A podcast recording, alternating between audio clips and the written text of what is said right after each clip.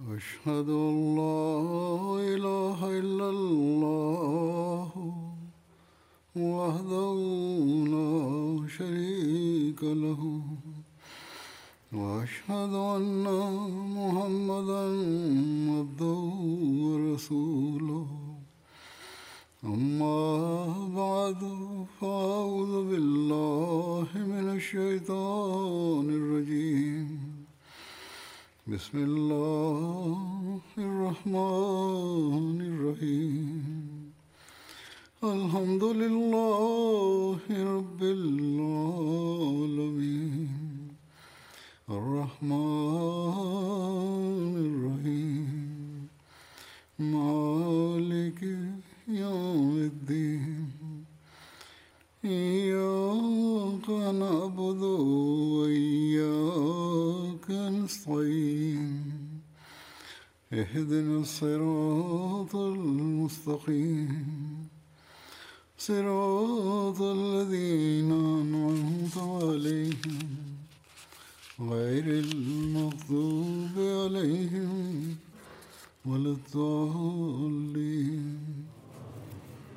കഴിഞ്ഞ ഖുത്തുബയിൽ വിശുദ്ധ ഖുറാന്റെ മഹത്വത്തെയും പ്രാധാന്യത്തെയും കുറിച്ച് ഹദ്രത് മസീമദ് അലി ഇസ്ലാമിന്റെ പാഠങ്ങളാണ് കേൾപ്പിച്ചിരുന്നത്. ഇന്ന് ഇതേ വിഷയത്തിൽ കുറച്ചുകൂടി കാര്യങ്ങൾ സമർപ്പിക്കാം. വിശുദ്ധ ഖുറാന്റെ മേന്മകളെയും പ്രാധാന്യങ്ങളെയും വിവരിച്ചുകൊണ്ട് അദ്ദേഹം തന്റെ തോഫെ കസ്രിയ എന്ന ഗ്രന്ഥത്തിൽ പറയുന്നു ഇത് വിക്ടോറിയ രാജ്ഞിയുടെ ഡയമണ്ട് ജൂബിലിയുടെ അവസരത്തിൽ ആ മഹാത്മാവ് രചിച്ചതാണ്. ഇതിൽ രാജ്ഞിക്ക് ഇസ്ലാമിന്റെ സന്ദേശം നൽകുകയും ചെയ്യുന്നുണ്ട്. ഈ പുസ്തകത്തിൽ ആ മഹാത്മാവ് പറയുകയാണ് വിശുദ്ധ ഖുർആൻ അതിസൂക്ഷ്മമായ യുക്തിജ്ഞാനങ്ങളാൽ നിറഞ്ഞിരിക്കുന്നു. ഓരോ അധ്യാപനത്തിലും ഇഞ്ചിയിലിനെ അപേക്ഷിച്ച് യഥാർത്ഥ നന്മ പഠിപ്പിക്കുന്നതിന് വേണ്ടി അത് ഒരു ചുവട് മുന്നിലാണുള്ളത്. പ്രത്യേകിച്ചും സത്യവാനും മാറ്റമില്ലാത്തവനുമായ ദൈവത്തെ കാണിക്കുന്ന വിളക്ക് വിശുദ്ധ ഖുറാന്റെ കയ്യിൽ മാത്രമേ ഉള്ളൂ. ഇത് ലോകത്തേക്ക് വന്നില്ലായിരുന്നുവെങ്കിൽ ലോകത്ത് സൃഷ്ടിപൂജയുടെ കണക്ക് എവിടേക്കെത്തുമെന്ന് അള്ളാഹുവിന് മാത്രമേ അറിയൂ. ആയതിനാൽ ഭൂമിയിൽ നിന്ന് നഷ്ടമായിരുന്ന ദൈവത്തിന്റെ ഏകത്വം ഭൂമിയിൽ വീണ്ടും സ്ഥാപിക്കുകയുണ്ടായി എന്നതിൽ കൃതജ്ഞത പ്രകടിപ്പിക്കേണ്ട സന്ദർഭമാണിത്. അക്കാലഘട്ടത്തിൽ ഇത്രയും ധൈര്യത്തോടുകൂടി ഇന്ത്യൻ രാജ്ഞിക്ക് ഇങ്ങനെ സന്ദേശം അയക്കുകയും ഇസ്ലാമിക പ്രചാരണം നടത്തുകയും ചെയ്ത മറ്റാരെങ്കിലും ഉണ്ടോ ഇസ്ലാമിന്റെയും ഖുറാന്റെയും മഹത്വം വിവരിക്കാൻ ഈ ധൈര്യമൊന്നുമില്ലാത്ത ഇന്നത്തെ ആളുകൾ നമ്മളെക്കുറിച്ച് പറയുന്നത് നൗസുബില്ല ഹസ്രത് മസീമോദ് അലി ഇസ്ലാത്തു ഇസ്ലാമും അഹമ്മദിയ ജമാഅത്തും വിശുദ്ധ ഖുറാനെ അപഹസിക്കുന്നു എന്നാണ്. അമുസ്ലിങ്ങൾ അവരുടെ നീക്കങ്ങൾ കാണുമ്പോൾ ഇസ്ലാം ശത്രുതയിൽ അന്ധരായിത്തീരുന്നു. വിശുദ്ധ ഖുറാന്റെ മഹത്വം തിരസ്കരിക്കാൻ കഴിയാത്തതുകൊണ്ട് സ്വീഡനിലും സ്കാൻഡനേവിയൻ രാജ്യങ്ങളിലും കഴിഞ്ഞ ദിവസങ്ങളിൽ ഉണ്ടായതുപോലെ മനസ്സിന് സമാധാനം കിട്ടാൻ വേണ്ടി വിശുദ്ധ ഖുറാന്റെ പ്രതികൾ കത്തിച്ചുകൊണ്ട് തങ്ങളുടെ ഹൃദയത്തിലുള്ള രോഷം അവർ പ്രകടിപ്പിക്കുന്നു. മുസ്ലിങ്ങൾ കാലത്തിന്റെ ഇമാമിനെ അംഗീകരിക്കുകയും വിശുദ്ധ ഖുറാന്റെ പാഠങ്ങൾ മനസ്സിലാക്കി അതനുസരിച്ച് പ്രവർത്തിക്കുകയും ചെയ്തിരുന്നെങ്കിൽ അമുസ്ലിങ്ങൾക്കൊരിക്കലും വിശുദ്ധ ഖുറാനെ അപഹസിക്കാൻ ധൈര്യം വരില്ലായിരുന്നു. അള്ളാഹു തന്നെ ഇവർക്ക് ബുദ്ധി നൽകുമാറാകട്ടെ. വിശുദ്ധ ഖുറാൻ മാത്രമാണ് ഇനി സന്മാർഗ സിദ്ധിക്കുള്ള മാർഗം എന്ന് വിവരിച്ചുകൊണ്ട് ആ മഹാത്മാവ് പറയുന്നു ഇസ്ലാം അനുഗ്രഹീതവും ദൈവോന്മുഖവുമായ മതമാകുന്നു. ആരെങ്കിലും സത്യസന്ധമായി അതിനെ പാലിക്കുകയും അള്ളാഹുവിന്റെ സത്യസന്ധമായ ഖുറാനിലുള്ള അധ്യാപനങ്ങളെയും സന്മാർഗത്തെയും അനുശാസനകളെയും പ്രാവർത്തികമാക്കുകയുമാണെങ്കിൽ അയാൾ ഈ ലോകത്ത് തന്നെ അള്ളാഹുവിനെ കാണുന്നതാണ്. ജനങ്ങൾ പരലോകത്ത് എങ്ങനെയാണ് അള്ളാഹുവിനെ കാണുക എന്ന് ചോദിക്കുന്നു. ആ മഹാത്മാവ് പറയുന്നു വിശുദ്ധ ഖുറാന്റെ അധ്യാപനങ്ങളെ പ്രാവർത്തികമാക്കുകയാണെങ്കിൽ നിങ്ങൾക്ക് ഇഹലോകത്ത് തന്നെ അള്ളാഹുവിനെ കാണാൻ കഴിയുന്നതാണ്. ലോകത്തിന്റെ ദൃഷ്ടിയിൽ നിന്ന് ആയിരക്കണക്കിന് ആവരണങ്ങൾക്കകത്തുള്ള ദൈവത്തെ കണ്ടെത്താൻ ഖുർആാനിക അധ്യാപനമല്ലാതെ മറ്റൊരു മാർഗവുമില്ല. വിശുദ്ധ ഖുർആൻ ബുദ്ധിപരമായും സ്വർഗീയ ദൃഷ്ടാന്തങ്ങൾ മുഖേനയും വളരെ എളുപ്പത്തിലും എളുപ്പമുള്ള മാർഗത്തിലൂടെയും അള്ളാഹുവിലേക്ക് വഴി നടത്തുന്നു. അതിന്റെ അധ്യാപനമനുസരിച്ച് പ്രവർത്തിക്കുകയാണെങ്കിൽ ദൈവാസ്തിക്യം മനസ്സിലാക്കുന്നതിനുള്ള അടയാളങ്ങൾ വെളിപ്പെടുന്നതാണ്. ആ മഹാത്മാവ് പറയുന്നു അതിലൊരു അനുഗ്രഹവും ആകർഷണീയ ശക്തിയുമുണ്ട്. അത് ദൈവാന്വേഷിയെ അനുനിമിഷം അള്ളാഹുവിലേക്ക് വലിച്ചടിപ്പിക്കുകയും പ്രകാശവും സമാധാനവും സംതൃപ്തിയും പ്രദാനം ചെയ്യുന്നതുമാണ്. വിശുദ്ധ ഖുറാനിൽ സത്യസന്ധമായ വിശ്വാസമുള്ളയാൾ കേവലം തത്വചിന്തകന്മാരെ പോലെ ഈ യുക്തിഭദ്രമായ ലോകത്ത് സൃഷ്ടിക്കാൻ ഒരാളുണ്ടാകണമെന്ന അനുമാനത്തിൽ മാത്രം കഴിയുന്നതല്ല.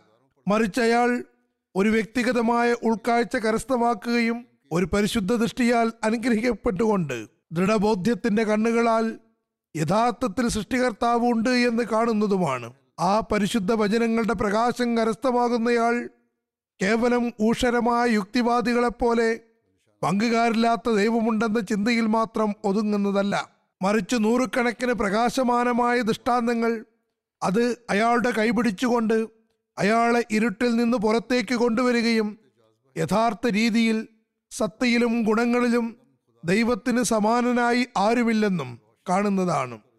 അതുമാത്രമല്ല കർമ്മഫലമായി ലോകത്തിന് അത് കാണിച്ചു കൊടുക്കുന്നത് പോലെ തന്നെ ദൈവത്തെ മനസ്സിലാക്കുകയും ചെയ്യുന്നു. ഏകദൈവത്തിന്റെ മഹത്വം അവന്റെ ഹൃദയത്തിൽ സന്നിവേശിപ്പിക്കപ്പെടുന്നു.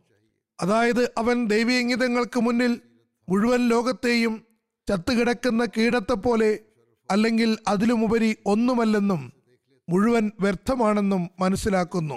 വിശുദ്ധ ഖുറാനിൽ വൈജ്ഞാനികവും കർമ്മപരവുമായ സന്മാർഗത്തിന്റെ സമ്പൂർത്തീകരണമാണുള്ളത് എന്ന് വിശദീകരിച്ചുകൊണ്ട് ആ മഹാത്മാവ് പറയുന്നു. ഓർക്കുക വിശുദ്ധ ഖുറാനിൽ വൈജ്ഞാനികവും കർമ്മപരവുമായ സമ്പൂർത്തിക്കുള്ള സന്മാർഗമാണുള്ളത്. പൂർണമായ വിജ്ഞാനങ്ങളാൽ അനുഗ്രഹിക്കപ്പെട്ടിരിക്കുന്നു. കർമ്മപരമായ സന്മാർഗവും നൽകപ്പെട്ടിരിക്കുന്നു. അതുകൊണ്ട് പറയുന്നു ഇഹദിന സിറാത്ത് വൈജ്ഞാനികമായ സമ്പൂർത്തിയിലേക്കുള്ള സൂചനയാണിത്. അതായത് വിശുദ്ധ ഖുറാൻ മാത്രമാണ് അഥവാ അതിന്റെ അധ്യാപനമാണ് ശരിയായ മാർഗത്തിലേക്ക് വഴി നടത്തുന്ന കർമ്മപരമായ സമ്പൂർത്തിയെ വിവരിച്ച സമ്പൂർണമായ ഗ്രന്ഥം.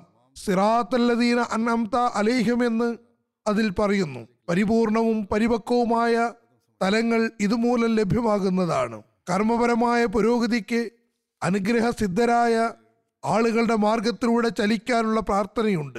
ആരാണ് സന്മാർഗ സിദ്ധരായ ആളുകളെന്ന് കഴിഞ്ഞ ജുമായിൽ ഞാൻ പരാമർശിച്ചിരുന്നു. അവർ നബിമാരും സിദ്ദീഖുമാരും ശുഹതാക്കളും സാലിഹ്യങ്ങളും. പിന്നെ അവർക്കുള്ള ഉദാഹരണങ്ങളും ഉണ്ട്.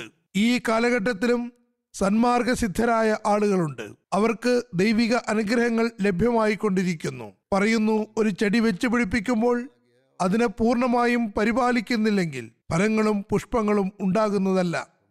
അതുപോലെ ഏതെങ്കിലും സന്മാർഗത്തിന്റെ ഉന്നതവും സമ്പൂർത്തീകരിക്കപ്പെട്ടതുമായ ഫലങ്ങൾ ഉണ്ടാകുന്നില്ലെങ്കിൽ ആ സന്മാർഗം മൃതമാണ്. അതിനുള്ളിൽ വളരാനുള്ള കഴിവോ ശക്തിയോ ഇല്ല. വേദങ്ങളുടെ അധ്യാപനങ്ങൾ അനുസരിച്ച് പൂർണമായും കർമ്മങ്ങൾ ചെയ്യുകയാണെങ്കിൽ പോലും സ്ഥായിയായ മുക്തി അഥവാ മോക്ഷം കിട്ടുമെന്ന് പ്രതീക്ഷിക്കാൻ വകയില്ല. കൃമികീടങ്ങളാകുന്ന അവസ്ഥയിൽ നിന്ന് പുറത്തു വന്നുകൊണ്ട് സ്ഥായിയായ സന്തോഷം ലഭ്യമാകണം. പക്ഷേ അതിന്റെ സന്മാർഗം കൊണ്ട് എന്ത് കിട്ടാനാണ്? എന്നാൽ വിശുദ്ധ ഖുർആൻ നൽകുന്ന സന്മാർഗത്തെ പ്രാവർത്തികമാക്കുമ്പോൾ ഉന്നത തലത്തിലുള്ള തികവുകൾ ലഭ്യമാകുന്നു. അള്ളാഹുവുമായി ഒരു സത്യസന്ധമായ ബന്ധമുണ്ടാകുന്നു. എത്രത്തോളം എന്നാൽ അയാളുടെ സൽക്കർമ്മങ്ങൾ ഖുർആാനിക അധ്യാപനമനുസരിച്ച് ചെയ്യപ്പെടുമ്പോൾ അത് വിശുദ്ധ ഖുർആൻ ഉദാഹരിക്കുന്ന ഒരു പരിശുദ്ധ വൃക്ഷം പോലെയാകുന്നു. അത് വളരുകയും പുഷ്പിക്കുകയും കായ്ക്കുകയും ചെയ്യുന്നു. അതിലൊരു പ്രത്യേകതരം മാധുര്യവും സ്വാദും ഉണ്ടാകുന്നതാണ്. വീണ്ടും പറയുന്നു വിശുദ്ധ ഖുർആൻ വലിയ വലിയ കുഴപ്പങ്ങൾ പരന്നുകൊണ്ടിരുന്ന ഘട്ടത്തിൽ ലോകത്തേക്ക് വന്ന വിശുദ്ധ ഗ്രന്ഥമാകുന്നു അന്ന് നിരവധി വിശ്വാസപരവും കർമ്മപരവുമായ അബദ്ധങ്ങൾ നിലവിലുണ്ടായിരുന്നു. ഏറെക്കുറെ എല്ലാ മനുഷ്യരും ദുഷ്കർമ്മങ്ങളിലും തെറ്റായ വിശ്വാസങ്ങളിലും ബന്ധിതരായിരുന്നു. അതിലേക്ക് സൂചന നൽകിക്കൊണ്ട് അള്ളാഹു പറയുന്നു സഹറിൽ ഫസാദു ഫിൽ ബർറി വൽ ബഹർ. അതായത് എല്ലാ ആളുകളും ഗ്രന്ഥാനുസാരികളാകട്ടെ മറ്റുള്ള ആളുകളാകട്ടെ സകലരും അബദ്ധവിശ്വാസങ്ങളിൽ അകപ്പെട്ടിരുന്നു. ലോകത്ത് വലിയ കുഴപ്പങ്ങൾ ഉണ്ടായിരുന്നു. അക്കാലഘട്ടത്തിൽ അള്ളാഹു എല്ലാ അബദ്ധവിശ്വാസങ്ങളെയും ഇല്ലാതാക്കാൻ വിശുദ്ധ ഖുറാൻ എന്ന സമ്പൂർണ ഗ്രന്ഥത്തെ നമ്മുടെ സന്മാർഗത്തിന് വേണ്ടി കൂടി അയച്ചു. അക്കാലഘട്ടത്തിൽ അള്ളാഹു എല്ലാ അബദ്ധവിശ്വാസങ്ങളെയും ഇല്ലാതാക്കാൻ വിശുദ്ധ ഖുർആൻ എന്ന സമ്പൂർണ ഗ്രന്ഥത്തെ നമ്മുടെ സന്മാർഗത്തിനു വേണ്ടിയും അയച്ചു. അതിൽ എല്ലാ പൊയ്മതങ്ങളുടെയും ഖണ്ഡനമുണ്ട്. പ്രത്യേകിച്ചും അഞ്ചു നേര നമസ്കാരങ്ങളിൽ ഓരോ റക്കാത്തിലും പാരായണം ചെയ്യുന്ന സൂറ ഫാത്തിഹയിൽ സൂചനയെന്നോണം എല്ലാ വിശ്വാസങ്ങളെയും പരാമർശിച്ചിട്ടുണ്ട്. പറയുന്നു അൽഹംദുലില്ലാഹി റബ്ബിൽ ആലമീൻ. അതായത് സകല മേന്മകളും അള്ളാഹുവിന് മാത്രം അനുഗുണമാകുന്നു. അവൻ സകല ലോകത്തെയും സൃഷ്ടിച്ചവനുമാണ്. അർ റഹ്മാൻ അവൻ കർമ്മങ്ങളില്ലാതെ തന്നെ നൽകുന്നവനാകുന്നു. അതായത് കർമ്മങ്ങളൊന്നുമില്ലെങ്കിലും അവൻ അനുഗ്രഹിക്കുന്നു. അവന്റെ റഹ്മാനിയത്ത് സക്രിയമാണ്. അർ റഹീം അവൻ കർമ്മങ്ങൾക്ക് ഫലം നൽകുന്നവനാണ്. എന്തെങ്കിലും പ്രവർത്തിച്ചാൽ അതിന് ഫലമുളവാക്കുന്നു. പ്രാർത്ഥിക്കുമ്പോൾ അത് സ്വീകരിക്കുന്നു. അവൻ മാലിക് യൗമിദ്ദീനാണ് രക്ഷാശിഷ്ടയുടെ നാളിന്റെ അധിപനാണ്.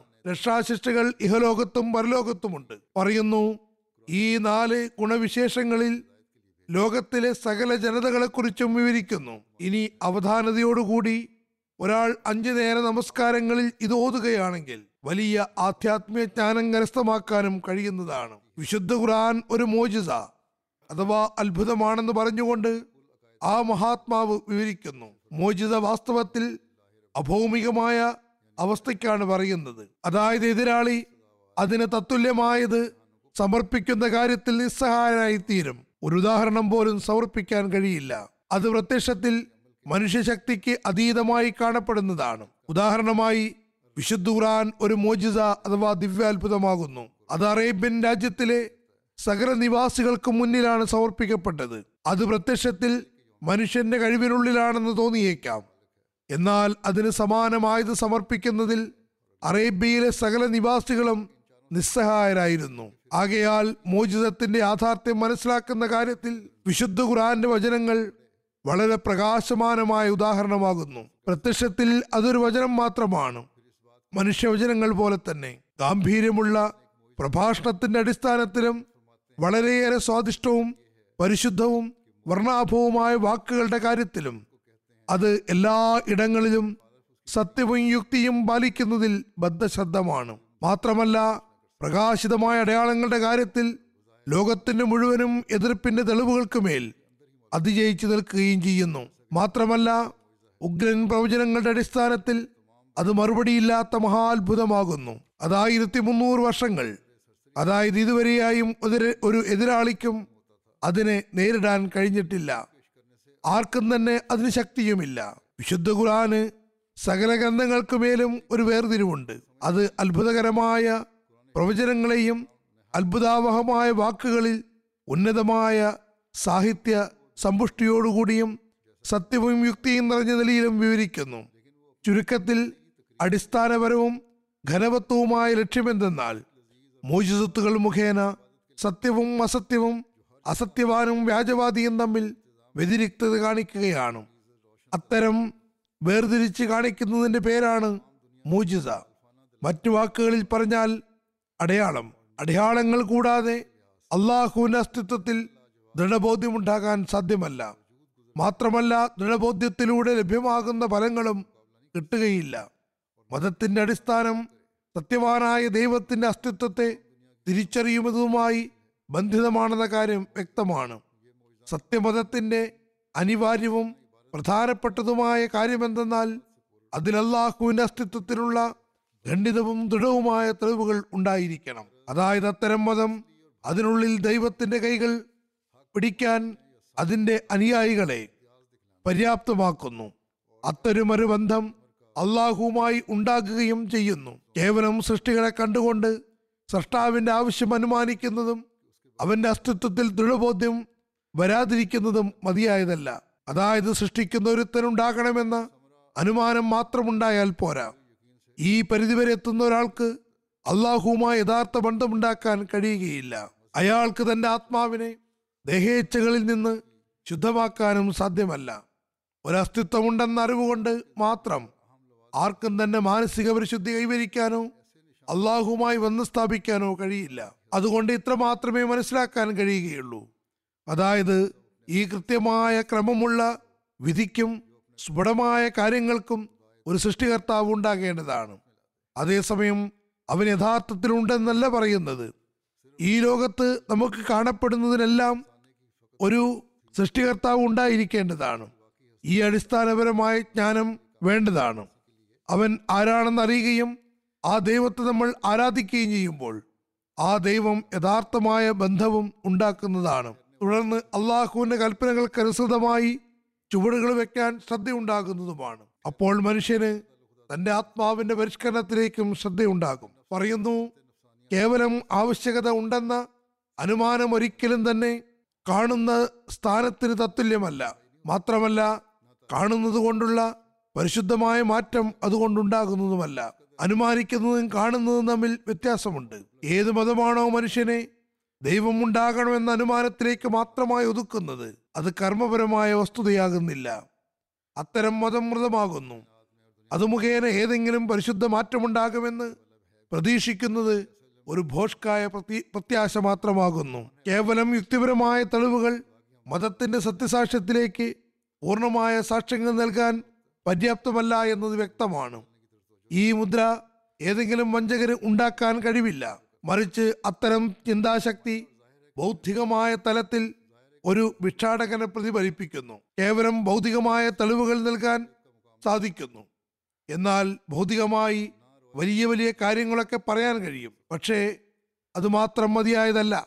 അള്ളാഹുവിന്റെ ഗുണങ്ങൾ മനസ്സിലാകുന്നതുവരെ മനുഷ്യന് പ്രയോജനമെടുക്കാൻ സാധ്യമല്ല. പറയുന്നു ബൗദ്ധികമായ ചില കാര്യങ്ങൾ ഒരു ഗ്രന്ഥത്തിൽ എഴുതിയിട്ടുള്ളത് വാസ്തവത്തിൽ അവ ദൈവവാണികളാണോ? അതല്ല ഏതെങ്കിലും ഗ്രന്ഥത്തിൽ നിന്ന് മോഷ്ടിച്ച് എഴുതിയതാണോ എന്ന് ആർക്കാണ് തീരുമാനമെടുക്കാൻ കഴിയുക? ഇനി മോഷണമല്ല എന്ന് തന്നെ കരുതുക.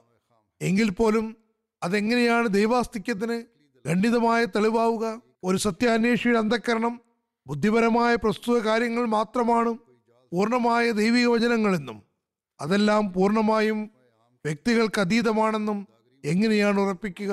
അതായത് പ്രസ്തുത അടയാളങ്ങളെല്ലാം അള്ളാഹുവിലേക്ക് കൊണ്ടുപോകുന്നതിനും എല്ലാ അബദ്ധങ്ങൾക്കും അതീതമാണോ എന്നും എങ്ങനെ മനസ്സിലാക്കും? ചുരുക്കത്തിൽ ഒരു മതം കേവലം ചില കാര്യങ്ങളെ യുക്തിക്കും തത്വചിന്തയ്ക്കും ചേർത്ത് പറഞ്ഞതുകൊണ്ട് അത് സത്യമാണെന്നതിന് അതൊരു കാരണമല്ല. അതേസമയം ദൈവിക ദൃഷ്ടാന്തങ്ങളും അഭൗമികമായ കാര്യങ്ങളും കാണിക്കാൻ കഴിയാതിരിക്കുകയാണെങ്കിൽ അത്തരം മതത്തിന്റെ അനുയാതി അതേസമയം ദൈവിക ദൃഷ്ടാന്തങ്ങളും അഭൗമികമായ കാര്യങ്ങളും കാണിക്കാൻ കഴിയാതിരിക്കുകയുമാണെങ്കിൽ അത്തരം മതത്തിന്റെ അനുയായി വഞ്ചനയിൽപ്പെട്ടവനോ വഞ്ചിക്കുന്നവനോ അതുമല്ലെങ്കിൽ അന്ധകാരത്തിൽ തന്നെ മരണപ്പെടുന്നവനോ ആയിരിക്കും. ആയതിനാൽ കേവലം യുക്തിപരമായ തെളിവുകളിലൂടെ ദൈവത്തിന്റെ അസ്തിത്വവും ദൃഢമായ നിലയിൽ സ്ഥാപിതമാകുന്നില്ല എന്നിരിക്കെ ഏതെങ്കിലും മതത്തിന്റെ സത്യസാക്ഷ്യം എങ്ങനെയാണ് സ്ഥാപിതമാകുക? ഏതുവരൊരു മതം ദൈവാസ്തിക്യം ദൃഢമായി തെളിയിക്കുന്നതിന് ഉത്തരവാദിയല്ലയോ? അതുവരെയും ആ മതം ഒന്നും തന്നെയല്ല. അത്തരം മതത്തെ പുൽകുന്നവൻ ദൗർഭാഗ്യവാനാകുന്നു. അവൻ ശാപഗ്രസ്തമായ ഒരു മതത്തിന്റെ അടയാളമാണ്. തന്റെ നെറ്റിയിൽ ചൂടുന്നത്. അതായത് അള്ളാഹുവിങ്കിൽ എത്തുന്നതിന് ആ അറിവ് മനുഷ്യന് പര്യാപ്തമല്ല. ഈ ഉന്നത തലത്തിലേക്ക് എത്തുന്നതിനാണ് നമ്മൾ പരിശ്രമിക്കേണ്ടത്. ദൈവത്തെ അടയാളങ്ങളിലൂടെ തിരിച്ചറിയാനും വ്യക്തിഗതമായ അനുഭവങ്ങളിലൂടെ മനസ്സിലാക്കാനും കഴിയണം. കേവലം യുക്തിപരമായ തെളിവുകളിലൂടെയല്ല. അതിനുശേഷം അള്ളാഹുവിനെ കുറിച്ച് വെളിപ്പെടുന്ന യാഥാർത്ഥ്യമാണ് യഥാർത്ഥ സത്യം. അള്ളാഹുവിന്റെ അനുഗ്രഹത്താൽ അഹമ്മദിയ ജമാഅത്തിൽ ഇത്തരം മാതൃകകളുണ്ട്. അന്യമതസ്ഥർക്കും നിർമ്മതവാദികൾക്കും അള്ളാഹുവിനെ അംഗീകരിക്കുന്നവർക്കും അത് അള്ളാഹുവിന്റെ അസ്തിത്വത്തെ ബോധ്യപ്പെടുത്തി കൊടുക്കുന്നു. യുക്തിപരമായ തെളിവുകളും അത് നൽകുന്നു. പിന്നെ അടയാളങ്ങളും നൽകുന്നു.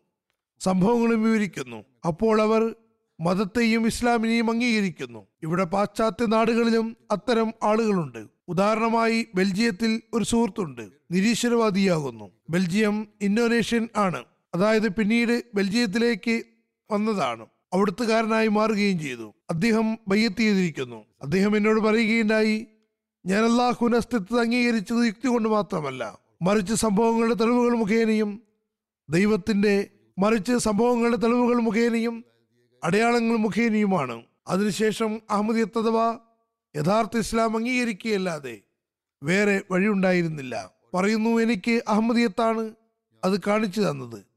അതുകൊണ്ട് ഞാനൊരു അഹമ്മദി മുസ്ലിമായി തീർന്നു. വിശുദ്ധ ഖുർആൻ മുത്തക്കീങ്ങൾക്കത് സന്മാർഗമാണെന്ന് പ്രഖ്യാപിക്കുന്നു. ഇത് സംബന്ധമായി ഹജറത് മസീമോദ് അലി ഇസ്ലാം പറയുന്നു. ഈ ആയത്തുകളിൽ ഗോപ്യമായ ആധ്യാത്മിക ജ്ഞാനം എന്തെന്നാൽ അള്ളാഹു പറയുന്നു അലിഫ്ലാം മീം ലാ റൈബ ഫീഹി അതായത് ഈ ഗ്രന്ഥം അള്ളാഹുവിൽ നിന്നുള്ള അറിവിൽ നിന്നാണ് വെളിപ്പെട്ടിരിക്കുന്നത്. അതുകൊണ്ട് ഈ ഗ്രന്ഥം എല്ലാതരം സംശയങ്ങൾക്കും അതീതമാകുന്നു. മാത്രമല്ല മനുഷ്യന്റെ പരിപൂർണതയ്ക്ക് വേണ്ടി ദൈവികമായ അറിവ് പൂർണമായി മനുഷ്യനെ കഴിവുള്ളതാക്കുന്നു. അതുകൊണ്ട് ഈ ഗ്രന്ഥം ദോഷബാധയെ സൂക്ഷിക്കുന്നവർക്ക് ഒരു സമഗ്ര സന്മാർഗമാകുന്നു. അത് മാത്രമല്ല അത് മനുഷ്യനെ മനുഷ്യ പ്രകൃതത്തിന്റെ പുരോഗതിയുടെ ഏറ്റവും അവസാന ഘട്ടം വരെയും എത്തിക്കുകയും ചെയ്യുന്നു. സന്മാർഗം ലഭിക്കുന്ന മുത്തക്കിയാരാണ്? എന്ന് വിവരിച്ചുകൊണ്ട് അദ്ദേഹം പറയുന്നു. അള്ളാഹു ഈ ആയത്തുകളിൽ മുത്തക്കി ആരാണെന്ന് പറയുന്നുണ്ട്. അവൻ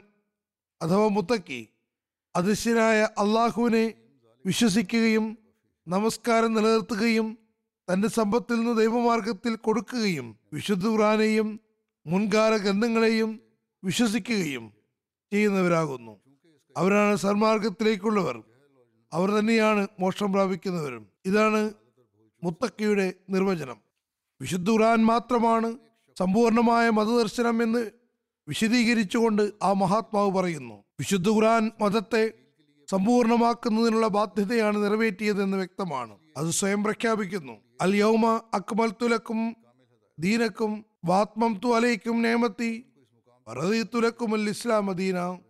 അതായത് ഇന്നേ ദിവസം ഞാൻ നിങ്ങളുടെ മതത്തെ സമ്പൂർത്തീകരിക്കുകയും എന്റെ അനുഗ്രഹങ്ങൾ നിങ്ങൾക്ക് മേൽ പൂർണമാക്കുകയും ഞാൻ ഇസ്ലാമിനെ നിങ്ങൾക്ക് വേണ്ടി ഒരു മതമായി നിശ്ചയിച്ചുകൊണ്ട് സന്തുഷ്ടനാവുകയും ചെയ്തിരിക്കുന്നു. ആയതിനാൽ വിശുദ്ധ ഖുറാന് ശേഷം മറ്റൊരു ഗ്രന്ഥത്തിനും ഇനി പ്രസക്തിയില്ല. കാരണം മനുഷ്യന്റെ ആവശ്യങ്ങളെല്ലാം തന്നെ വിശുദ്ധ ഖുറാൻ വിവരിക്കുന്നുണ്ട്. ഇനി ദിവ്യഭാഷണത്തിന്റെ കവാടങ്ങൾ മാത്രമാണ് തുറന്നു കിടക്കുന്നത്. അതും സ്വയം തുറക്കുന്നതല്ല. അതായത് തെളിഞ്ഞതും തുറന്ന രീതിയിലുമുള്ള ദൈവിക പിന്തുണയുടെ വർണമുള്ളതും നിരവധി അദൃശ്യ കാര്യങ്ങളാൽ അധിഷ്ഠിതവുമായ സത്യസന്ധവും പരിശുദ്ധവുമായ ദിവ്യവാണികൾ വിശുദ്ധ ഖുറാനെയും തിരുനബി സല്ലാഹു അലൈഹി സ്വലമിനെയും പിൻപറ്റുന്നതിലൂടെ ലഭ്യമാകുന്ന ഹൃദയ പരിശുദ്ധിക്ക് ശേഷം മാത്രമാണ് കരഗതമാവുക. ഖേദകരമെന്ന് പറയട്ടെ നമ്മുടെ എതിരാളികൾ ഈ അഭൗമികമായ കാര്യങ്ങൾ കേൾക്കാൻ ആഗ്രഹിക്കുന്നില്ല. മാത്രമല്ല നമ്മൾ ഖുറാനെ നൗസുമില്ല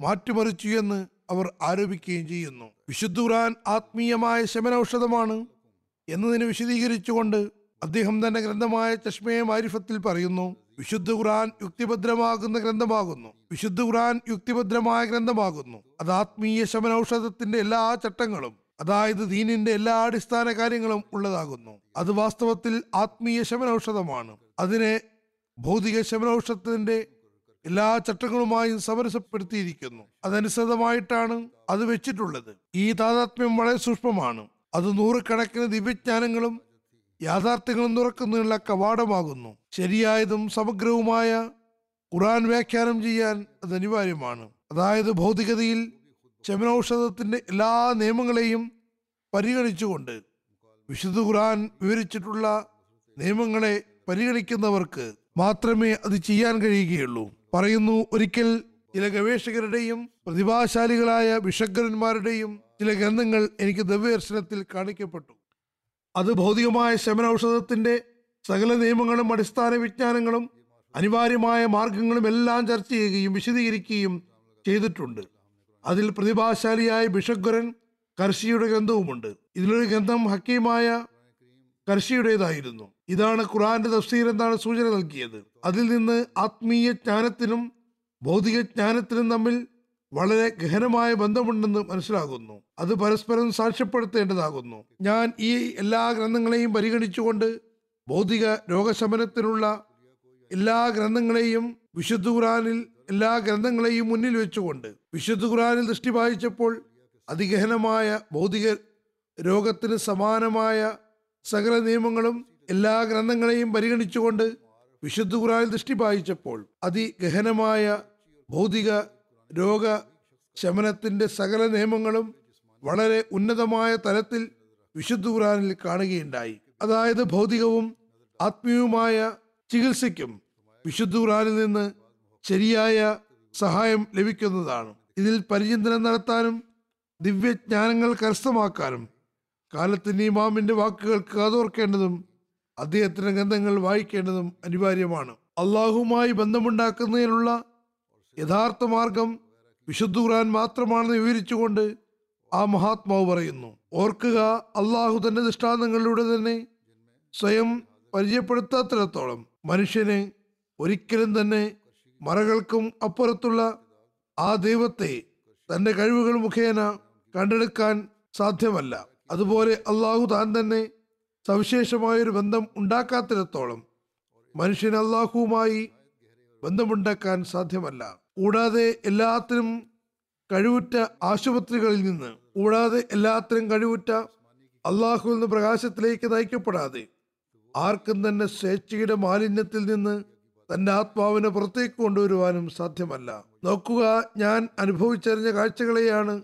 സമർപ്പിക്കുന്നത്. ആ ഗ്രന്ഥം വിശുദ്ധ ഖുർആനെ പിൻപറ്റുന്നതിലൂടെയാണ് ലഭ്യമാവുക. മറ്റ് ഗ്രന്ഥങ്ങളിൽ ഒന്നും തന്നെ ഒരു ജീവാത്മാവ് ഇല്ല. ആകാശത്തിന് കീഴിൽ ആ യഥാർത്ഥ പ്രേമവാചനത്തിന്റെ പരിശുദ്ധ മുഖം കാണിച്ചു തരുന്നത് വിശുദ്ധ ഖുർആൻ എന്ന ഈ ഒരു ഗ്രന്ഥം മാത്രമാകുന്നു. ചുരുക്കത്തിൽ വിശുദ്ധ ഖുർആന്റെ കൽപ്പനകൾ പാലിക്കുകയാണെങ്കിൽ അള്ളാഹുവിന് മുഖം ദർശിക്കാൻ കഴിയുന്നതാണ്.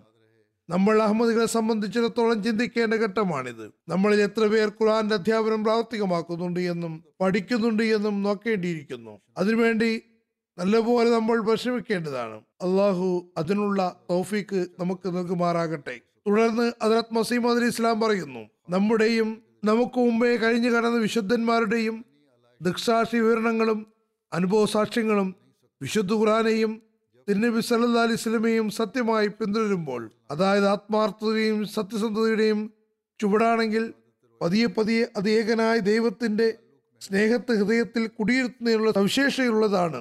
മാത്രമല്ല ദൈവിക വചനങ്ങളുടെ ആത്മീയ ശക്തി മനുഷ്യ ഹൃദയത്തിന് ഒരു പ്രകാശം നൽകുകയും അത് മുഖേന അവന്റെ കണ്ണുകൾ തുറക്കുകയും അങ്ങനെ അവസാനം മറുലോകത്തുള്ള അത്ഭുതങ്ങൾ കാണപ്പെടുകയും ചെയ്യുന്നതാണ്. ചുരുക്കത്തിൽ ആ ദിവസം മുതൽ അള്ളാഹു ഉണ്ടെന്ന ദൃഢബോധ്യം അവന് ലഭ്യമായിരിക്കുന്നു. ചുരുക്കത്തിൽ അന്നു മുതൽ അള്ളാഹു ഉണ്ടെന്ന ദൃഢജ്ഞാനം അവന് ലഭ്യമായിട്ടുണ്ട്. തുടർന്ന് ആ ദൃഢബോധ്യം പുരോഗതി പ്രാപിക്കുകയും ദൃഢജ്ഞാനം ഗോചരജ്ഞാനത്തിലേക്ക് എത്തുകയും ചെയ്യുന്നു. പിന്നെ ആ ഗോചരജ്ഞാനം അനുഭവജ്ഞാനമായി മാറുന്നു. വിശുദ്ധ ഖുറാനിലും തിരുനബി സലല്ലാഹു അലൈഹി സ്വലമിനും വിശ്വസിക്കുന്ന ഒരാൾക്ക് ആദ്യം യാതൊരു ഹൃദയപരിശുദ്ധിയും കിട്ടിയിട്ടുണ്ടാവില്ല. പല തരത്തിലുള്ള തിന്മകളിൽ അകപ്പെട്ടിട്ടുമുണ്ടാകും. അത് അള്ളാഹുവിന്റെ അനുഗ്രഹം സഹായത്തിനെത്തുകയും അഭൗമികമായ കാര്യങ്ങളിലൂടെ അവന്റെ വിശ്വാസത്തെ സ്തുതീകരിക്കുകയും ചെയ്യുന്നു. അള്ളാഹു വിശുദ്ധ ഖുറാനിൽ വാഗ്ദാനം ചെയ്യുന്നു. ലഹുമുൽ ബുഷറ ഫി ഹയാത്തി ദുനിയ. അതായത് വിശ്വാസികൾക്ക് അള്ളാഹുവിൽ നിന്ന് സുവാർത്ത നൽകപ്പെടുന്നു. കൂടാതെ അവൻ സ്വയം തന്നെയും തന്റെ അസ്തിത്വത്തെ സംബന്ധിച്ച് നിരവധി സുവാർത്തകൾക്ക് പാത്രമായിക്കൊണ്ടിരിക്കുന്നു. ഈ സുവാർത്തകൾ മുഖേന അവന്റെ വിശ്വാസം സ്വീകരിക്കുന്നതോടൊപ്പം അവന്റെ കണ്ണുകളിൽ നിന്ന് വിട്ടുമാറുകയും നന്മകളിൽ മുന്നേറുകയും ചെയ്യുന്നു. ആര്യ സമാജക്കാരുടെ ഒരു സമ്മേളനത്തിൽ വായിക്കപ്പെട്ട ഇസ്ലാമിന്റെ മേന്മ സംബന്ധിച്ച ഒരു പ്രബന്ധത്തിൽ വിശുദ്ധ ഖുറാന്റെ വ്യതിരിക്തമായ സവിശേഷതകളെക്കുറിച്ചും വിവരിച്ചുകൊണ്ട് ആ മഹാത്മാവ് പറയുന്നു. അതിൽ വിശുദ്ധ ഖുറാന്റെ വ്യതിരിക്തമായ സവിശേഷതകളെക്കുറിച്ചും വിവരിച്ചുകൊണ്ട് ആ മഹാത്മാവ് പറയുന്നു. ദിവ്യ ഗ്രന്ഥങ്ങളെ തിരിച്ചറിയുന്നതിന് വേണ്ടി നേർബുദ്ധികൾ അംഗീകരിച്ചിട്ടുള്ള സവിശേഷമായ അടയാളം. അത് കേവലം അള്ളാഹുവിന്റെ പരിശുദ്ധ ഗ്രന്ഥമായ വിശുദ്ധ ഖുറാനിൽ മാത്രമേ കാണപ്പെടുകയുള്ളൂ. ഈ കാലഘട്ടത്തിൽ ദൈവീയ ഗ്രന്ഥത്തെ വ്യതിരിക്തമാക്കാൻ അനിവാര്യമായ അടയാളങ്ങൾ അതായത് പ്രസ്തുത സകല മേന്മകളും മറ്റെല്ലാ ഗ്രന്ഥങ്ങളിൽ നിന്നും തികച്ചും അപ്രത്യക്ഷമായിരിക്കുന്നു. ഒരുപക്ഷെ ആ മേന്മകൾ ഏതെങ്കിലും കാലത്ത് അതിലുണ്ടായിരുന്നിരിക്കാം പക്ഷെ ഇപ്പോഴില്ല. അതിനുള്ളൊരു തെളിവ് നാം നേരത്തെ എഴുതി കഴിഞ്ഞതാണ്. അവ ദൈവീയ ഗ്രന്ഥങ്ങളെന്ന് മനസ്സിലാക്കപ്പെടുന്നു. അവ ദിവ്യവാണികളാണെങ്കിലും ഇപ്പോഴത്തെ അവസ്ഥയ്ക്ക് അനുസൃതമായി നോക്കുകയാണെങ്കിൽ അതൊരിക്കലും ആൾപ്പാർപ്പില്ലാത്ത രാജകൊട്ടാരങ്ങൾ പോലെയാണ് എന്നതും അവിതർക്കിതമാണ് സമ്പത്തും സൈനിക ശക്തിയും എല്ലാം അതിൽ നിന്ന് പൊയ്പോയിക്കൊണ്ടിരിക്കുന്നു സവിശേഷമായ മേന്മകളെക്കുറിച്ച് ആ മഹാത്മാവ് പറയുന്നു. മനുഷ്യ കഴിവിന് അതീതമായ വിശുദ്ധ ഖുറാന്റെ സവിശേഷമായ മേന്മകൾ ഇനി വിവരിക്കാം.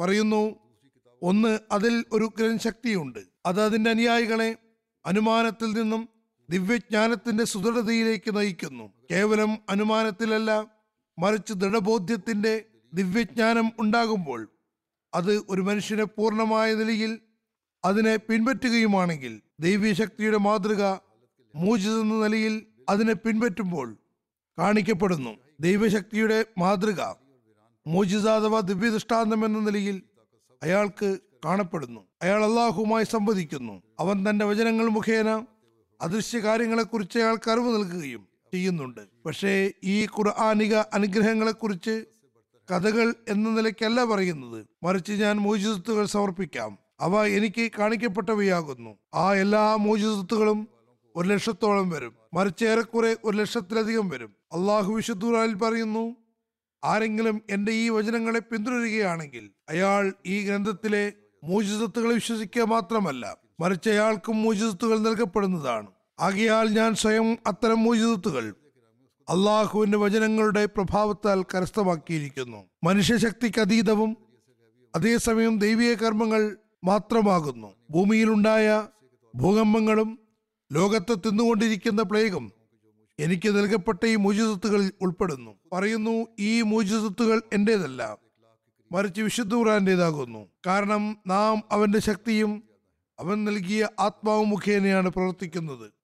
പറയുന്നു ചുരുക്കത്തിൽ വിശുദ്ധ ഖുറാന്റെ ഉഗ്രശക്തികളിൽ ഒന്ന് അതിനെ പിന്തുടരുന്നവർക്ക് അത് മൂജിസത്തുകളും അഭൗമികമായ ശക്തിയും നൽകുന്നു എന്നതാണ്. അതിൽ എത്രമാത്രം ആധിക്യമുണ്ടാകുന്നുവെന്നാൽ ഭൗതിക ലോകത്തിന് അവയെ നേരിടാൻ സാധ്യമല്ല. ആകയാൽ ഞാൻ വാദിക്കുകയും ഉറക്കെ പ്രഖ്യാപിക്കുകയും ചെയ്യുന്നത്. ഇത് മാത്രമാണ് ലോകത്തുള്ള സകല എതിരാളികൾക്കും അവർ പാശ്ചാത്യരോ പൗരസ്ഥരോ ആകട്ടെ ഒരു മൈതാനത്തിൽ ഒരുമിച്ച് കൂടി അടയാളങ്ങളുടെയും അഭൗമികമായ ദൃഷ്ടാന്തങ്ങളുടെയും കാര്യത്തിൽ ഞാനുമായി മത്സരിക്കുകയാണെങ്കിൽ അള്ളാഹുവിന്റെ അനുഗ്രഹത്താൽ അവന്റെ തൗഫീക്കിനാലും ഞാൻ തന്നെയാണ് ഈ രംഗത്ത് എല്ലാവരെയും അതിജയിച്ചു നിൽക്കുക. ഈ വിജയം എന്റെ ആത്മാവിന് എന്തെങ്കിലും അധികമായി ശക്തിയുള്ളത് കൊണ്ടല്ല. മറിച്ച് അള്ളാഹു ആഗ്രഹിക്കുന്നത് ഹജറത് മുഹമ്മദ് മുസ്തഫ സല്ലല്ലാഹു അലൈഹി ആത്മീയ ശക്തിക്കും ഉന്നതമായ സ്ഥാനത്തിനും തെളിവ് നൽകണമെന്നുള്ളത് എന്തുകൊണ്ടാണ്? ഈ വിജയം എന്റെ ആത്മാവിന് എന്തെങ്കിലും അധികമായ ശക്തി ഉള്ളത് കൊണ്ടല്ല.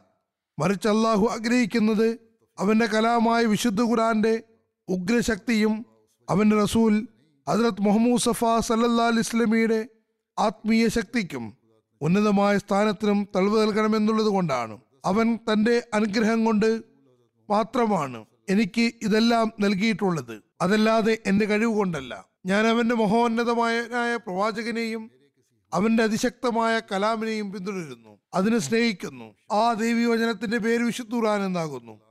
അത് ദൈവിക ശക്തികളുടെ പ്രാദുർഭാവമാകുന്നു. ഞാൻ അതിൽ വിശ്വസിക്കുന്നു. വിശുദ്ധ ഖുർആൻ വാഗ്ദാനം ചെയ്യുന്നു. ലഹുമുൽ ബുഷ്റാഫി ഹയാത്തി ദുനിയ. അതിൽ ഇങ്ങനെയും വാഗ്ദാനമുണ്ട്. അയ്യദുഹും ബി റൂഹിൻ മിൻഹു. മറ്റൊരു വാഗ്ദാനം അയ്യത് ഇജി അല്ലക്കും ഫുർഖാന എന്നതാകുന്നു. ഈ വാഗ്ദാനങ്ങൾക്കനുസരിച്ചാണ് അള്ളാഹു ഇതെല്ലാം എനിക്ക് നൽകി അനുഗ്രഹിച്ചത്. ഈ ദൈവിക വചനങ്ങളുടെ അർത്ഥം ഇപ്രകാരമാകുന്നു. വിശുദ്ധ ഖുറാനിൽ വിശ്വസിക്കുന്നവർക്ക് സ്വാർത്ഥകൾ അടങ്ങിയ സ്വപ്നങ്ങളും ദിവ്യമാനങ്ങളും നൽകപ്പെടുന്നതാണ്. അതായത് അത് ധാരാളമായി നൽകപ്പെടും. അതല്ലാതെ എപ്പോഴെങ്കിലും കിട്ടുക എന്ന് പറയുകയാണെങ്കിൽ ആർക്കും എന്തെങ്കിലുമൊക്കെ സത്യസ്വപ്നങ്ങൾ ഉണ്ടാകാറുണ്ട്. എന്നാൽ ഒരു തുള്ളി വെള്ളത്തിലും സമുദ്രത്തിനും തമ്മിൽ എന്ത് ബന്ധമാണുള്ളത്? ഒരു പേനയ്ക്കും ഒരു പൈസയ്ക്കും ഒരു ഖജനാവിനും തമ്മിൽ യാതൊരു സാദൃശ്യവുമില്ല. നമ്മുടെ തുടർന്ന് പറയുന്നു പരിപൂർണമായി അനുസരിക്കുന്നവർക്ക് പരിശുദ്ധാത്മാവിനാൽ സഹായം നൽകപ്പെടുന്നതാണ്. അത് അയാളുടെ ബുദ്ധിക്കും വിവേകത്തിനും ഒരു പ്രത്യേകത നൽകപ്പെടുന്നതാണ്. അയാളുടെ ദർശനാവസ്ഥ വളരെ തെളിഞ്ഞതായിരിക്കും. അയാളുടെ വാക്കുകളിലും പ്രവർത്തനങ്ങളിലും പാതുർഭാവം ഉണ്ടാകും. അയാളുടെ വിശ്വാസം അയാൾക്ക് അയാൾക്കും അന്യർക്കുമിടയിൽ ഒരു വ്യത്യാസം ഉണ്ടാകും. അതായത് മറ്റുള്ളവരെ അപേക്ഷിച്ച് അതിസൂക്ഷ്മമായ ദിവ്യജ്ഞാനങ്ങൾ അയാൾക്ക് നൽകപ്പെടുന്നതാണ്. അഭൗമികമായ അടയാളങ്ങൾക്ക് മുൻപേ മറ്റു സമൂഹങ്ങൾ നിസ്സഹായരായിരിക്കും. പറയുന്നു ചിരപുരാതന കാലം മുതൽ തന്നെ അള്ളാഹുവിന്റെ ഈ വാഗ്ദാനം പൂർത്തിയായി വരുന്നതായി നാം കാണുന്നു. ഈ പ്രവചനത്തിൽ നാം സ്വയം അതിന് രാജാവ് അനുഭവസ്ഥനാകുന്നു. മുസ്ലിങ്ങളും നമ്മളും ഇതിനെ ശരിയായ രീതിയിൽ മനസ്സിലാക്കണം. അതായത് അള്ളാഹു ഇക്കാലഘട്ടത്തിൽ ഹജറത് മസീമോദ് അലി ഇസ്ലാമിനെ അടയാളങ്ങൾ കൊണ്ടാണ് അയച്ചിട്ടുള്ളത്. പ്രസ്തുത അടയാളങ്ങൾ ഇന്നുവരെയും തുടരുന്നു. ആരെങ്കിലും അള്ളാഹുവിന്റെ കലാമിനെ ശരിയായ രീതിയിൽ പെൺപറ്റുകയാണെങ്കിൽ അള്ളാഹു അയാൾക്കും അല്പമൊക്കെ അതിന്റെ സ്വാദ് രുചിപ്പിക്കുന്നതാണ്. തുടർന്ന് പറയുന്നു നാം വിശുദ്ധുറാന്റെ ഉഗ്രശക്തികളെക്കുറിച്ച് വിവരിക്കുകയാണ്. അത് അതിനനുസരിക്കുന്നവർക്ക് മേൽ പ്രഭാവം ചെലുത്തുന്നു. എന്നാൽ അത് മോചിതത്വങ്ങളാലും നിറഞ്ഞിരിക്കുന്നതുകൊണ്ട് അത് ഇസ്ലാമിന്റെ പുരോഗതിയെക്കുറിച്ചും പ്രാദുർഭാവത്തെക്കുറിച്ചും വിജയത്തെക്കുറിച്ചും സുവാർത്ത നൽകിയിരുന്ന സമയത്ത് തിരുനബി സല്ലല്ലാഹു അലൈഹി വസല്ലം മക്കയിലെ വനാന്തരങ്ങളിൽ ഏകാന്ത പതികനായി സഞ്ചരിക്കുകയായിരുന്നു. ആ മഹാത്മാവിനോടൊപ്പം ഏതാനും ദുർബലരും ഏഴുകളുമായ മുസ്ലിങ്ങളല്ലാതെ മറ്റാരും ഉണ്ടായിരുന്നില്ല. റോമൻ ചക്രവർത്തി കൈസർ ഇറാനികളുമായുള്ള യുദ്ധത്തിൽ പരാജയപ്പെടുകയും ഇറാനിലെ കിസ്ര ചക്രവർത്തി അയാളുടെ രാജ്യത്തിന്റെ നല്ലൊരു ഭാഗം കൈവശപ്പെടുത്തുകയും ചെയ്ത സന്ദർഭത്തിൽ വിശുദ്ധ ഖുറാൻ പ്രവചനം എന്ന നിലയ്ക്ക് ഒൻപത് വർഷങ്ങൾക്കകം വീണ്ടും റോമൻ ചക്രവർത്തി കൈസർ വിജയിക്കുമെന്നും ഇറാനികൾ പരി പരാജയപ്പെടുമെന്നും പ്രവചിക്കുകയുണ്ടായി. പിന്നീട് അങ്ങനെ തന്നെയാണ് സംഭവിച്ചത്. അതേപോലെ തന്നെ ചന്ദ്രൻ പൊളരുകയെന്ന മഹത്തായ ദൃഷ്ടാന്തവും ദൈവിക കരങ്ങളെയാണ് വെളിപ്പെടുത്തിയത്. വിശുദ്ധ ഖുർആൻ പറയുന്നു തന്റെ വിസലല്ലാ അലിസ്ലാം വിരലുകൊണ്ട് സൂചന നൽകിയപ്പോൾ ചന്ദ്രൻ പിളരുകയുണ്ടായി. നിഷേധികൾ ആ യാഥാർത്ഥ്യം അംഗീകരിക്കുന്നില്ല. ഇതിന്റെ എല്ലാം വിശദീകരണം അദ്ദേഹത്തിന് ഗ്രന്ഥമായ ചഷ്മിയെ മാരിഫത്ത് എന്ന പുസ്തകത്തിലുണ്ട്. ഞാൻ അത് ചുരുക്കി പ്രതിപാദിക്കുന്നതാണ്. വിശുദ്ധ ഖുർആൻ പറയുന്ന കഥകൾ എല്ലാം തന്നെ വാസ്തവത്തിൽ പ്രവചനങ്ങളാണ് എന്ന് വിശദീകരിച്ചുകൊണ്ട് അദ്ദേഹം ചഷ്മയെ മാരിഫത്ത് എന്ന ഗ്രന്ഥത്തിൽ പറയുന്നു. അള്ളാഹു വിശുദ്ധ ഖുറാനിലുള്ള കഥകൾ വാസ്തവത്തിൽ കഥകൾ എന്ന നിലയ്ക്ക് ഉള്ളതല്ല മറിച്ച് പ്രവചനങ്ങളാകുന്നു. അത് കഥാരൂപത്തിൽ രേഖപ്പെടുത്തിയിരിക്കുകയാണ്. അതേസമയം തൗറാത്തിൽ അത് തികച്ചും കഥകൾ എന്ന നിലയിലേക്ക് തന്നെയാണ് കാണപ്പെടുന്നത്. വിശുദ്ധ ഖുർആൻ ഓരോ കഥയെയും നബിസലല്ലാഹു അലൈഹി വസ്ലമിനും ഇസ്ലാമിനും വേണ്ടി പ്രവചനം എന്ന നിലയിലാണ് അയച്ചത്. ഈ കഥകളുടെ എല്ലാം പ്രവചനങ്ങളും ഉന്നതമായ നിലയിൽ പൂർത്തീകരിക്കപ്പെടുകയുണ്ടായി. ചുരുക്കത്തിൽ വിശുദ്ധ ഖുർആൻ ദിവ്യജ്ഞാനങ്ങളുടെയും യാഥാർത്ഥ്യ ബോധങ്ങളുടെയും ഒരു നദിയാകുന്നു. പ്രവചനങ്ങളുടെ ഒരു സമുദ്രമാകുന്നു. ആർക്കും തന്നെ വിശുദ്ധ ഖുർആൻ മുഖേനയല്ലാതെ അള്ളാഹുവിൽ നിന്ന് നേരിട്ട് പരിപൂർണമായ ദൃഢവിശ്വാസം കരസ്ഥമാക്കാൻ സാധ്യമല്ല. കാരണം ഈ പ്രത്യേകത വിശുദ്ധ ഖുർആന് മാത്രം സവിശേഷമായിട്ടുള്ളതാകുന്നു. അതിന് ശരിയായ രീതിയിൽ പിന്തുടരുകയാണെങ്കിൽ അള്ളാഹുവിനും മനുഷ്യനും ഇടയിലുള്ള എല്ലാ മറകളും നീക്കപ്പെടുന്നതാണ്. എല്ലാ മതസ്ഥരും കേവലം കഥ എന്ന രീതിയിലാണ് അള്ളാഹുവിന്റെ നാമം ഉച്ചരിക്കുന്നത്. എന്നാൽ വിശുദ്ധ ഖുർആൻ ആ പ്രേമഭാചനത്തിന് ശരിയായ മുഖം കാണിച്ചു തരുന്നു. ദൃഢലോകത്തു നിന്നും അദൃശ്യനായ ദൈവം ഖുറാൻ മുഖേന കാണപ്പെടുന്നുണ്ട്. പക്ഷേ ഒരു നിബന്ധനയുമുണ്ട്. വിശുദ്ധ ഖുറാന്റെ അധ്യാപനങ്ങൾ അനുസരിച്ച് കർമ്മ നിരതരാകണം. പറയുന്നു വിശുദ്ധ ഖുറാൻ രണ്ട് ഭാഗങ്ങളുണ്ട്. ചില കാര്യങ്ങൾ കഥാരൂപത്തിലുള്ളവയാണ്. ചില കൽപ്പനകൾ നിർദ്ദേശങ്ങൾ എന്ന നിലയിലാണ് ഉള്ളത്. ഖുറാന്റെയും കൽപ്പനകളുടെയും വേദിച്ചുകൊണ്ട് അറിയാൻ കഴിയാത്തവർ അവർ വലിയ പ്രയാസങ്ങൾ അഭിമുഖീകരിക്കുന്നു. വിശുദ്ധ ഖുറാനിൽ വൈരുദ്ധ്യങ്ങൾ ഉണ്ടെന്ന് സ്ഥാപിക്കാൻ അത് നിദാനമായി തീരുന്നു അതായത് കർമ്മപരമായ രീതിയിൽ വിശുദ്ധ ഖുറാന് കൈയൊഴിയുന്നു. കാരണം വിശുദ്ധ ഖുറാനെ കുറിച്ച് അള്ളാഹു പറയുന്നു വലൗക്കാന മിൻ ഇന്ത് കൈരില്ലാഹി ഫീഹി ഇഖ്തിലാഫൻ കസീറ അതായത് അള്ളാഹു അല്ലാതെ മറ്റാരുടെയെങ്കിലും പക്കൽ നിന്നായിരുന്നുവെങ്കിൽ തീർച്ചയായും ഒരുപാട് വൈരുദ്ധ്യങ്ങൾ അതിൽ കാണുമായിരുന്നു.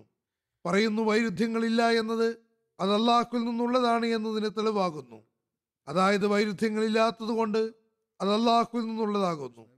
എന്നാൽ ദീർഘദർശനമില്ലാത്തവർ കഥകളെയും കൽപ്പനകളെയും വേർതിരിക്കാതെ വൈരുദ്ധ്യങ്ങൾ ഉണ്ടാക്കിക്കൊണ്ട് അത് അള്ളാഹുവിൽ നിന്നല്ലെന്ന് സ്ഥാപിക്കാനാണ് ശ്രമിക്കുന്നത്. അവരുടെ ബുദ്ധിയെക്കുറിച്ച് ഖേദിക്കുകയല്ലാതെ മറ്റെന്ത് ചെയ്യാൻ? ഞാൻ പറഞ്ഞു വന്നതുപോലെ ഇതിലുള്ള കഥകളെല്ലാം പ്രവചനങ്ങൾ എന്ന നിലയ്ക്കുള്ളവയാണ്. അത്തരത്തിലുള്ള കൽപ്പനകളാണ്. അതിൽ കഥകളെയെല്ലാം പ്രവചനം എന്ന നിലയ്ക്കാണ് പറയുന്നത്. കൽപ്പനകൾ ആ നിലയ്ക്കുള്ളവയും ആണ്. അത് അവരെ പരസ്പരം കൂട്ടി കലർത്തി ചിലർ മനസ്സിലാക്കാൻ ശ്രമിക്കുമ്പോൾ അവർ അബദ്ധത്തിൽ ചെന്നു ചാടുന്നു. അവയെ മനസ്സിലാക്കാനുള്ള ദിവ്യബോധം അവർക്കില്ല. അതുകൊണ്ട് തഫ്സീർ ചെയ്യുന്നവർക്ക് മേൽ മാറ്റത്തിരുത്തലുകൾ ചെയ്തു എന്ന ആരോപണമുണ്ടാകുന്നു വിശുദ്ധ ഖുർആന്റെ ഉന്നത സ്ഥാനീയമായ മേന്മകളെ വിവരിച്ചുകൊണ്ട് ആ മഹാത്മാവ് പറയുന്നു വിശുദ്ധ ഖുർആന്റെ ഉന്നതമായ മേന്മകളിൽ അതിന്റെ അധ്യാപനങ്ങളും ഉൾപ്പെടുന്നു. കാരണം അത് മനുഷ്യ പ്രകൃതിക്കും മനുഷ്യ നന്മയ്ക്കും തികച്ചും അനുസൃതമാണ്. ഉദാഹരണമായി തൗറാത്തിന്റെ അധ്യാപനം പല്ലിനു പകരം പല്ലും കണ്ണിനു പകരം കണ്ണുമാണ്. ഇഞ്ചിയിൽ പറയുന്നു തിന്മയൊരിക്കലും എതിർക്കരുത്. മറിച്ച് ആരെങ്കിലും ഒരു കവിളത്തടിച്ചാൽ അടുത്ത കവിളും കാണിച്ചു കൊടുക്കുക.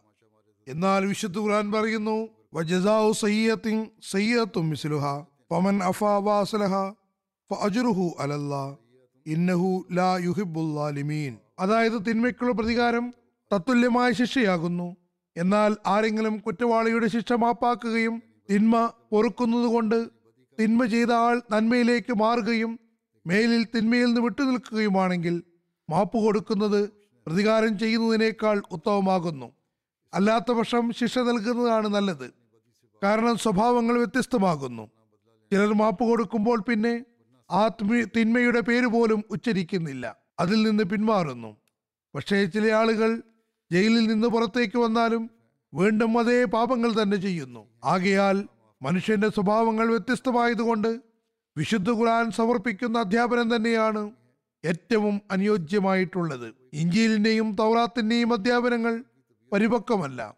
മറിച്ച് വസ്തുത അധ്യാപനങ്ങൾ മനുഷ്യൻ എന്ന പരവൃക്ഷത്തിന്റെ ശാഖകളിൽ കേവലം ഒരു ശാഖ മാത്രമായി ബന്ധപ്പെട്ടവയാണ്. പ്രസ്തുത രണ്ടിന്റെയും അധ്യാപനങ്ങൾ ഒരു പ്രത്യേക സമൂഹത്തിന്റെയോ സ്ഥലത്തിന്റെയോ ഉള്ളിൽ പരിമിതമായ നിയമങ്ങൾ പോലെയാകുന്നു. എന്നാൽ ഖുറാനിക അധ്യാപനങ്ങൾ എല്ലാ മനുഷ്യവിഭാഗങ്ങളെയും പരിഗണിച്ചുകൊണ്ടുള്ളതാണ്. ഈ ഉദാഹരണം കഴിഞ്ഞ കുത്തബയിൽ മറ്റൊരു തലത്തിൽ ഞാൻ വിവരിച്ചിട്ടുണ്ടായിരുന്നു. ഇപ്പോൾ വിശുദ്ധ ഖുറാന്റെ മേന്മകളുടെ അടിസ്ഥാനത്തിൽ ഈ ഉദ്ധരണി കേൾപ്പിച്ചതാണ്. വീണ്ടും പറയുന്നു ഇഞ്ചിയിലിന്റെ മറ്റൊരു ഉദാഹരണമുണ്ട്. മറ്റൊരു ഉദാഹരണം നൽകുകയാണ്. ഈ ഒരു ഉദാഹരണം മാത്രമല്ല മറിച്ച് ഉദാഹരണങ്ങളാണ് നൽകുന്നത്. അതായത് ഇഞ്ചിയിൽ കൽപ്പിക്കുന്നു നീ അന്യ സ്ത്രീയെ ശൃംഗാര ദൃഷ്ടിയോടെ നോക്കരുത്. എന്നാൽ വിശുദ്ധുരാൻ പറയുന്നു നീ ഒരിക്കലും നോക്കരുത്. ശൃംഗാര ദൃഷ്ടിയോടെ ആണെങ്കിലും അത് അല്ലാത്ത രീതിയിലാണെങ്കിലും. കാരണം അതെപ്പോഴെങ്കിലും അത് നിന്റെ കാലിടറുന്നതിന് കാരണമായേക്കാം. ചിലർ പറയാറുണ്ട് ഞങ്ങൾ വളരെ പാവന ദൃഷ്ടിയോടെയാണ് നോക്കുന്നത് എന്ന്.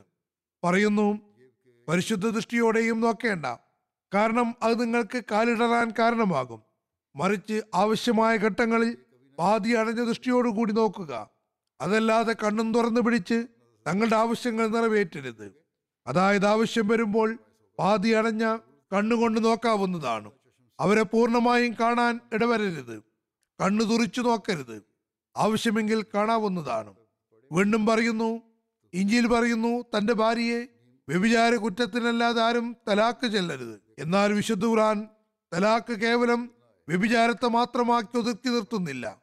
മറിച്ച് സ്ത്രീയും പുരുഷനും പരസ്പരം ശത്രുതയുണ്ടാവുകയാണെങ്കിൽ ഒന്നിച്ചു പോകാൻ കഴിയുന്നില്ലെങ്കിൽ അതല്ലെങ്കിൽ ജീവന് അപകടമുണ്ടെങ്കിൽ സ്ത്രീ വ്യഭിചാരിണി അല്ലെങ്കിൽ പോലും വ്യഭിചാരത്തിന് ചുവടുകൾ അവളിൽ നിന്ന് ഉണ്ടാവുകയാണെങ്കിൽ അന്യപുരുഷനുമായുമായി ഇടകഴുകുകയാണെങ്കിൽ ഈ എല്ലാ അവസ്ഥയിലും ആവശ്യമാണെന്ന് കാണുകയാണെങ്കിൽ അവളെ ഒഴിവാക്കാമെന്ന ഭർത്താവിന്റെ അഭിപ്രായത്തെ മാനിക്കുന്നു. പക്ഷേ എങ്കിലും അവിടെയും ശാസനയുണ്ട്. വളരെ കഠിനമായ ശാസനയാണുള്ളത്. അതായത് വളരെ പെട്ടെന്ന് തലാക്ക് കൊടുക്കരുത്. ശാസനയുണ്ട്. വളരെ ശക്തമായ ശാസനയാണ്. തലാക്ക് കൊടുക്കുന്നതിൽ ധൃതി കാണിക്കരുത്. ഇവിടെ പുരുഷന് തലാക്ക് കൊടുക്കാൻ പൂർണമായും അധികാരമുണ്ടെന്ന കാര്യത്തിലും മറുപടി നൽകിയിരിക്കുന്നു. ചില പുരുഷന്മാർ കരുതുന്നതും അങ്ങനെ ഉപയോഗപ്പെടുത്തുകയും അക്രമം കാണിക്കുകയും ചെയ്യുന്നവരായിട്ടുണ്ട്. പറയുന്നു കൃത്യമായ കാരണങ്ങളില്ലാതെ അങ്ങനെ ചെയ്യുന്നത് അനുവദനീയമല്ല. അപ്പോഴും തലാക്ക് കൊടുക്കാതിരിക്കാൻ ശ്രമിക്കേണ്ടതാണ്. വീണ്ടും പറയുന്നു വിശുദ്ധ ഖുറാന്റെ അധ്യാപനങ്ങൾ മനുഷ്യന്റെ ആവശ്യങ്ങൾക്കനുസൃതമാകുന്നു. അവയെ ഉപേക്ഷിക്കുകയാണെങ്കിൽ ഇടയ്ക്കിടെ പ്രശ്നങ്ങൾ ഉണ്ടാകുന്നതാണ്. അതുകൊണ്ടാണ് ചില യൂറോപ്യൻ ഭരണകൂടങ്ങൾക്ക് തലാഖിനെ സംബന്ധിച്ച് നിയമങ്ങൾ പാസാക്കേണ്ടി വന്നത്. ഇപ്പോൾ നിയമത്തിൽ എഴുതുന്നത് കാരണം എന്താണെന്ന് ചോദിക്കുന്നു. നിരവധി കേസുകളിൽ എന്താണ് തലാഖിന് കാരണമെന്നും എന്തുകൊണ്ട് വേർപെടുന്നു എന്നതിനെല്ലാം തെളിവുകൾ നൽകേണ്ടി വരുന്നു. ഏതായാലും പറയുന്നു ഇത് എളുപ്പത്തിൽ ചെയ്യാവുന്നതല്ല. അതുകൊണ്ട് അവർക്കും തങ്ങളുടെ നിയമങ്ങൾ ഉണ്ടാക്കേണ്ടി വന്നു. ഭൗതിക നിയമങ്ങൾ ഉണ്ടാക്കുകയും അത് ലംഘിക്കപ്പെടുകയും ചെയ്യുന്നു. അതിൽ കൂടുതൽ മേന്മകൾ വരുത്താൻ അവർ പരിശ്രമിക്കുന്നു. പക്ഷേ എന്നിട്ടും അതിലെന്തെങ്കിലുമൊക്കെ ന്യൂനത അവശേഷിക്കുന്നു. എന്നാൽ ദൈവിക നിയമങ്ങൾ മനുഷ്യ പ്രകൃതിക്ക് തികച്ചും ഞാൻ ഇവിടെ വീണ്ടും വിശദീകരിക്കട്ടെ. പുരുഷന് മാത്രമല്ല തലാക്ക് ചെയ്യാനുള്ള അവകാശമുള്ളത്. മറിച്ച് സ്ത്രീക്കും അതൃപ്തി കാരണത്താലോ മറ്റെന്തെങ്കിലും കാരണത്താലോ കുല വാങ്ങിക്കാവുന്നതാണ്. പുരുഷൻ കുറ്റക്കാരനാണ് തെളിഞ്ഞാൽ അയാളുടെ അതിക്രമങ്ങൾ സ്ഥാപിക്കപ്പെടുകയാണെങ്കിൽ പുരുഷന്മാർക്ക് മഹർ തിരിച്ചു കൊടുക്കുന്നതല്ല.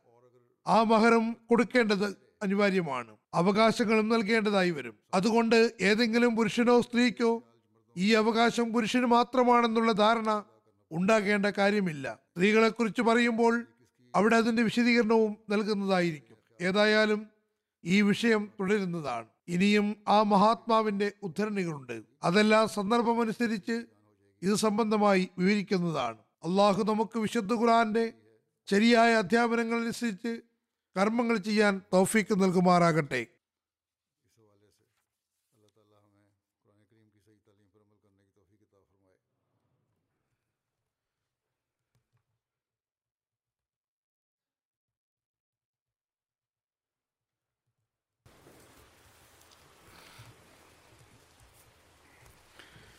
الحمد لله الحمد لله نحمده ونستعينه ونستغفره ونؤمن به ونتوكل عليه ونعوذ بالله من شرور أنفسنا ومن سيئات أعمالنا. من يهده الله فلا مضل له ومن يضلله فلا هادي له. ونشهد أن لا إله إلا الله. ونشهد أن محمدا عبده ورسوله. عباد الله رحمكم الله. إن الله يأمر بالعدل والإحسان وإيتاء ذي القربى. وينهى عن الفحشاء والمنكر والبغي. يعظكم لعلكم تذكرون. اذكروا الله يذكركم وادعوه يستجب لكم ولذكر الله أكبر.